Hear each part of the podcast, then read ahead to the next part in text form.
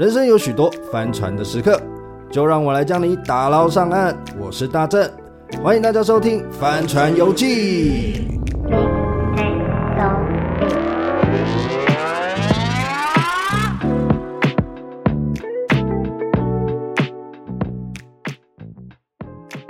Hello，大家好，我是大正。今天呃邀请我一个朋友，算是朋友吗？朋友的朋友的朋友，哈哈，我们认识蛮久，我们大概从应该快十年有了，有，就是我们认识蛮久。然后他他给我一个印象很深刻，就是我记得有一次我们在好像某一个地方有某一个聚会，就我们可能在看影片，但是呢他在干嘛？他在看读者文摘，谁没事会把读者文摘放在身上？好，我们今天欢迎维腾老师。Hello。跟大家介绍一下自己吧。维腾现在在干嘛？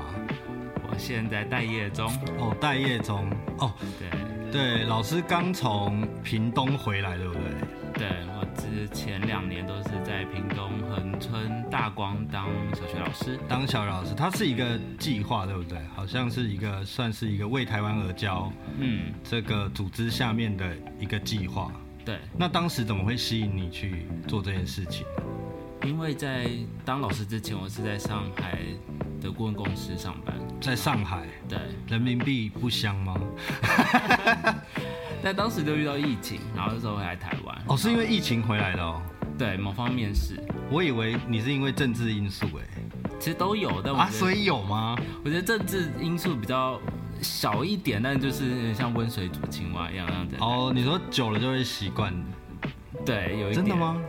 我不知道，因为我没有去过中国干嘛。我觉得是慢慢累积了，哦，但但不不至于就是因为这样的因素我就完全想要离开。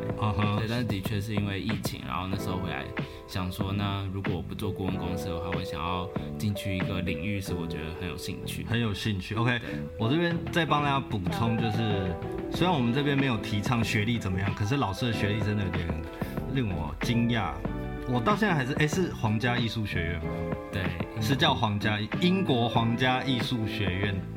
对，就是反正我之前问老师说他大概是排名第几，这是一个很失礼的问题，因为后来我去查发现他是排名世界第一，就是在艺术领域啊，或是设计领域算是很前面的一间学校，很特别。所以你在那边念了什么啊？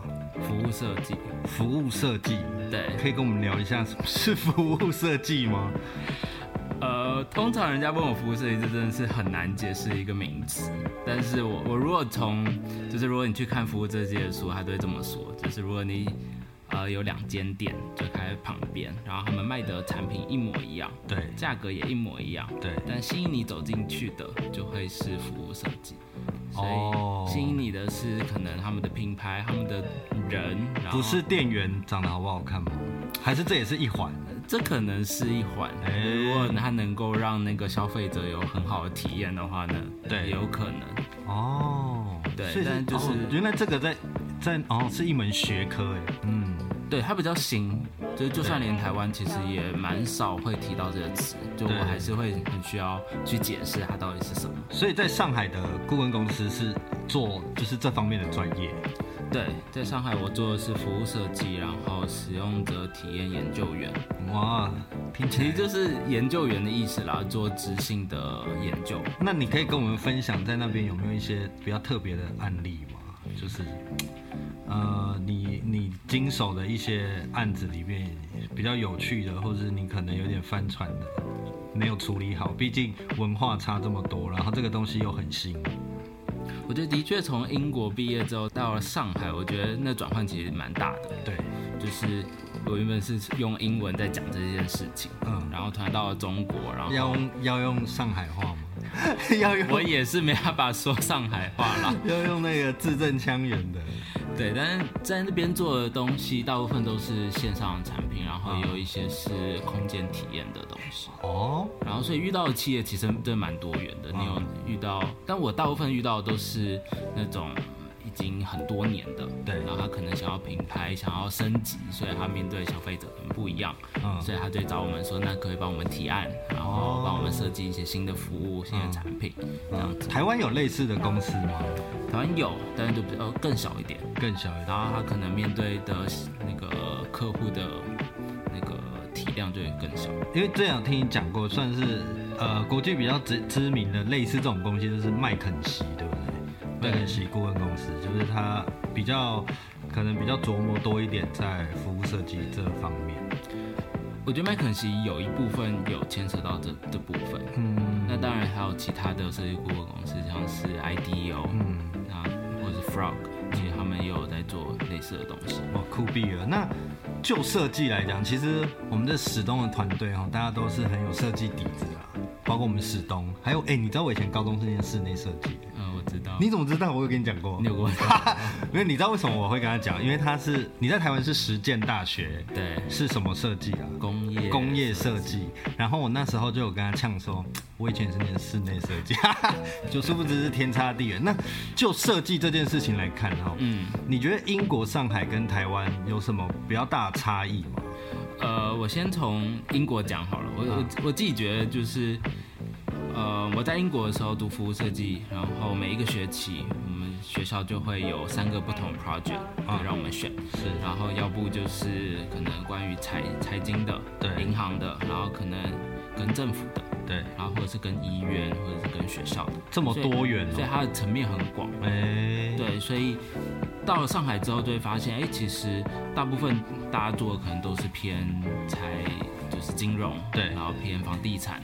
偏汽车类型，你说上海吗？对，上海。上海这么怎么讲，就是这么资本的概念。因为我刚刚听你讲都是很资本化的东西，对不对？对，所以在英国会比较容易讨论到公部门，或者是比较讨论到学校或者是医院这样子的场域，比较像是呃比较社会面的东西。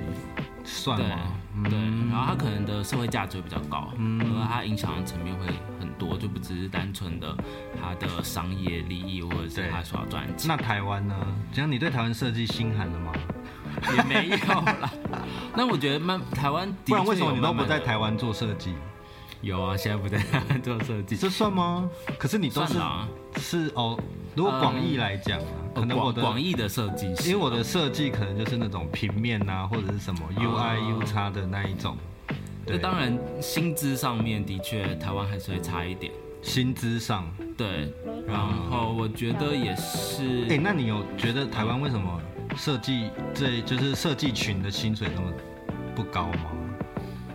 我觉得某方面也是客户的胃口吧。客户很靠北啊。哎、欸，有可能，有可能，或者是他们只愿意出这些钱哦，他们可能觉得，嗯，他们就衡量这个专业值这样子之类的。对，可是不会啦，像聂永真应该也是收很贵吧？对，所以说我觉得是需要看那个设计所传达的价值有没有被人家看到。哦，就如果他没有办法被人家看到，其实就很难，就是说我要喊更高的价格。嗯嗯嗯，那为什么你回来第一份工作顺势就跑去做老师啊？其实当时是想说，刚刚有讲到，就是我很想要，就是到一个领域，然后它可能社会价值比较高，嗯，然后我想要去第一现场，就是我要直接面对使用者那样子的场域，然后就选择一个超级偏乡，哎，对，我想说要去就去一个真的很接地气的一个地方。哦，你用到接地气耶，接地气，果然有在上海待过，不一样。因为之前我在跟他聊天的时候，他就有提到你们那个。大光国小，嗯，叫大光嘛，对不对？对，大光国小对面就是核能发电厂。对，这件事情核三厂实在是太酷，就是说，因为呃，小学老师什么都要教，比如说他们教到电的时候，呃，伟成老师就把整个班级带到就是核电厂里面去参观，是不是？呃。基本上小孩子的那个课课外教学活动都会去去核电厂吗？做没有，因为核三厂旁边有一个叫做南呃在叫做那个南展馆。南展馆，南部电力展示馆。哦，其实北部也有，是对南部就是会讲很多关于核能发电，还有讲其他的发电方式。对对，所以小所以小朋友的户外教学活动就会去那边。哦，所以你就是把服务设计里面的一些理念跟你想做的事带到这个偏乡去做，希望可以直接接触到这些小朋友，给他们带来一些改变嘛。对，这是我，呃，其中一个我想要去偏乡的原因。因为我记得你以前就很爱去一些偏门的地方，比如说，我记得你好像学生时节的时候，有看过你去柬埔寨吗，做国际志工。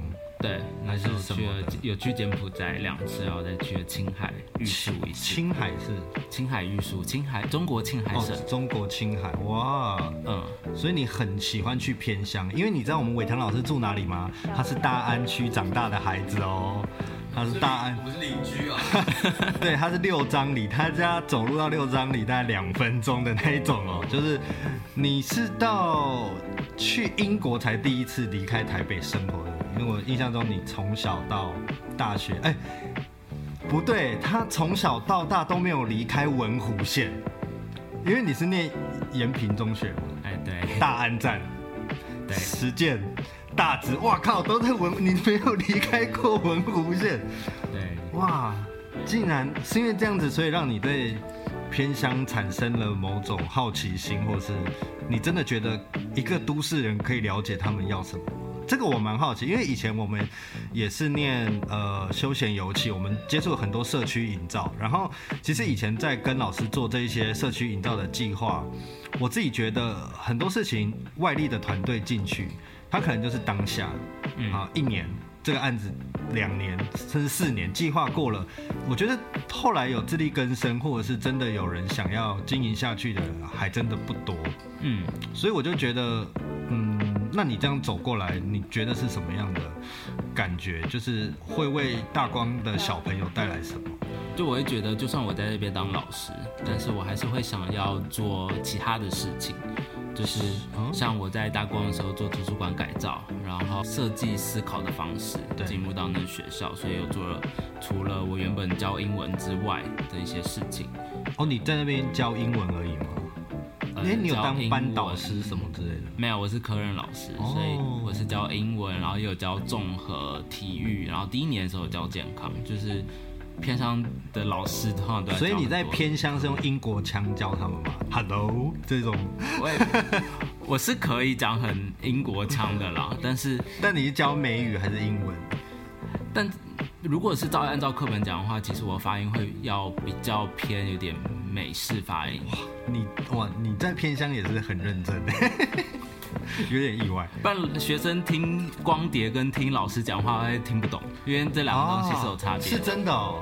会有差很多，会有差，因为我们史东也是念外文的，嗯，所以他对语言也是略有了解。然后我其实以为其实语言都差不多，因为其实老实讲，其实今天譬如说，呃，澳洲人、英国人跟美国人，其实老实讲，对我这种英文程度的人来讲，我可能不一定可以分得出来，嗯。的那种感觉，就没想到，嗯，真的有差哎，嗯。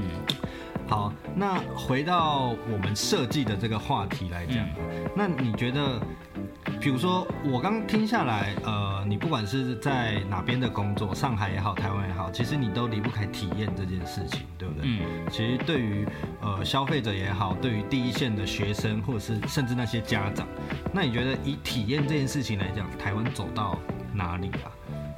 就如果要讲体验的话，就会回到就是人本身，是。就通常我们是因为某个消费者的族群，然后所以我们需要给他一些体验或者是给他产品，嗯，这样子，然后所以体验来讲的话，它就会有很多的层面要去思考，就是它的空间啦，接待消费者的人啊，然后或者是呃消费者会用到哪一些的数位的产品，这些都算是体验的一部分。嗯，然后所以其实我也可以在课堂上面把整个。整堂课变成一种体验，嗯，我要怎么带学生去学到某个东西？是，我用哪些媒介，哪些空间？对、嗯，这些都算是空，呃，都算是体验。那你有没有在整个你在做类似的工作的时候，嗯、有没有一些帆船的经验可以跟我们分享？呃，我到现在还是很记得是我在上海工作的时候，对，然后因为我过往虽然是在英国有做访谈，但是我觉得到到中国真的要你要把它当做是一个工作的时候，会有点不太一样。所以你们工作那个时候做设计前要都要先认真的访谈，就是为了要了解使用者哦，不是聊一聊。呃，你也可以把它当定义成为聊一聊，但是对我们来说，就是我们可能要进去呃使用者的家里面或者去他社区里面，然后实际的跟他们聊天。是，然后然后就是那个时候，嗯，算是我第一次就是主要担任那个访谈人。对，然后嗯，当时是有我、我的 PM 跟策略师，还有我们的客户，所以我们这几个人一起去呃用户的家里面。对，然后嗯，我在问问题的时候就会比较像是哦，我问了好多不一样的问题。对，然后我发现一些很不错的点，我好像可以下去挖，但是我们要我没有挖得很深。嗯，然后所以对于客户来讲，就是说。那才是精华所在，那才是我们可以看到可能未来的设计的机会点。但是我没有往下挖，然后所以那时候客户在整个访谈结束之后就说，呃，下一下一场访谈就是还希望换人。哦，这么哎、欸，那可是我觉得你这客户有点严格哎。但但的确上就就专业上来讲的话，可能我没有达到他的标准。所以那个案子是要做什么？那个是一个要做汽车品牌升级的一个专案，汽车品牌升级。对，所以我们是直接，我们就是问使用者，哎，你之前买过什么车？然后，哎，你在开车有什么样子的体验？你觉得还不错？嗯，然后或是哪一些的品牌让你觉得，哎，你很信任它等等的，嗯，这样就这一类的。对对对。哇，要挖到这么深哦，是要拍纪录片是不是？那有时候挖的深，你才会知道说它背后的动机是什么，不然你可能就只是知道，哦，你选择了这个品牌。可如果你不知道它到底跟那个品牌有什么样子的连接，那可能会丧失很多东西。是哦，所以你们在做，反而是做前置作业要比较下功夫，对不对？才会有问题出来嘛？听起来像这样。对，就有点像是设计思考会讲的比较多，是在前期我们如何去研究人的动机，或者是人的那个坏。嗯，就是、那那你经过这件事情之后，你就被换掉了，对不对？对，第第二场就被换掉。对，那你后来是怎么修正这件事情？我觉得就是慢慢，呃，因为像要求自己吧，就是如果今天挖到一个东西的话，我可不可以再问不同的问题，然后继续往下挖？其实我觉得这有点难。这难的原因是因为，比如说，呃，以前我在做电影的时候，我们也会开发剧本，然后你在开发剧本的时候，因为呃问题它有点发散。所以我可能去呃访谈这个人，我可能想以他的背景作为主角的某一种背景投射的时候，然后我就会问他很多问题，然后这些问题有时候其实就算我设计出来，我可能也不确定它有没有意义。譬如说，我就会想知道说，哦，你这个角色他是这样的年纪，这样的家庭背景。那我其实有时候我就会想说，诶，那他会看什么书？平常心烦的时候会听谁的歌、谁的音乐？这样大大概就可以知道他是活在哪一个年代的人。嗯，然后等等，就一直这样子，就有这个深挖下去。可是难的就是，因为我不知道问到什么才是对的，问到什么才是可以。让我找到这个问题的核心，然后我可以去突破它，我可以去处理它，把这个角色塑造得很好。对我来讲，这个蛮难的。所以我觉得在面对客户，尤其是设计上的这种访谈，是不是你有什么建议，或者是你觉得后来怎么做可以做得更好，做得更精确，跟我们观众分享一下？我觉得服务设计在做访谈的时候，可能跟你刚刚讲的有一点点差别。对，就是因为我们是有目的的，就是可能客户想要未来产生出一个服务，或者是未来产生出某种车的我不知道产品。对，那其实我们是有目的性要去询问。嗯，所以我们大概那个访谈过程，我们除了要很发散去问使用者之外，其实我们某方面也要自己的，就有点像是收敛那个问题。对，就是他收敛这个问题。有没有？看到我们看我们想要的一些机会点。哦，对，所以它不只是全然就是一个很发散性的发问，你反而要收敛它，哎，那真的很难，就要下功夫，嗯，不简单。好，最后啊，其实我今天会邀请老师来，是因为我一直对他的职涯很有兴趣，因为毕竟你从英国回来拿这么漂亮的学历，照理讲你可以去一个呃，比如麦肯锡那种大公司。嗯，基本上会有很好的薪水，就是薪水上是绝对不错。可是没想到老师还是走了一个偏乡，当然给老师的薪水也不会太差啦，就是他自己衡量过的。但比麦肯锡还是有差嘛，对不对？是啊，但这就是老师的选择。那嗯，我就最后的问题就想呃，请老师分享，就是你的职业上会怎么选择？你为什么会这样子选择？你觉得什么事情是重要的？可以跟大家分享。我觉得对我来讲最重要的事情是我可以看到。一个事情被改变，然后我要我可以实际的看到那个过程，然后我可以参与在里面。是，然后所以我觉得就会跟顾问公司很不一样，所以这也是为什么我觉得进去到第一现场，我可以实际的做些事情，看到孩子的改变，看到地方的空间的改变，这对我来讲是很重要的。然后其实某方面它创造出来的价值就会，因为是在一个地方，所以它可能就会连带影响到，如果是学校的话，可能老师、地方社区的人，那可能扩展到学生的家长等等，这些都可能被影响到。所以这这也是我在考量到，如果我今天想要做一件事情的时候，它的影响范围到底多大？哦，嗯，原来如此，就是老师还是想做一个比较实践的人啊。就不想写在，就不想待在办公室一直写企划，对不对？待在办公室，你可能就企划写好，就找团队那边唧唧歪歪的，然后说你这做不好，好不好？可老师宁愿是，呃，放下自己的身段，让自己所学的专业，不论是国内或国外的专业，都把它放在第一线的执行现场。嗯，这很伟大。这个相较他未来累积的东西，绝对可以更多，也可以影响更大的层面。OK，很开心。我们今天感谢伟强老师来我们《帆船游记》。哎，你是我们最后一个来宾哎，第一季是最后一个，因为这第一季快结束。OK，对，外部来宾啊，因为我们的内部来宾是这一位 史东先生。对，史东先生现在不知道在呛什么，就是抱着他的甩样，然后对，you know，在呛。OK，peace and love。OK，最后感谢伟强老师，好，谢谢大家，拜拜，拜拜。帆船游记。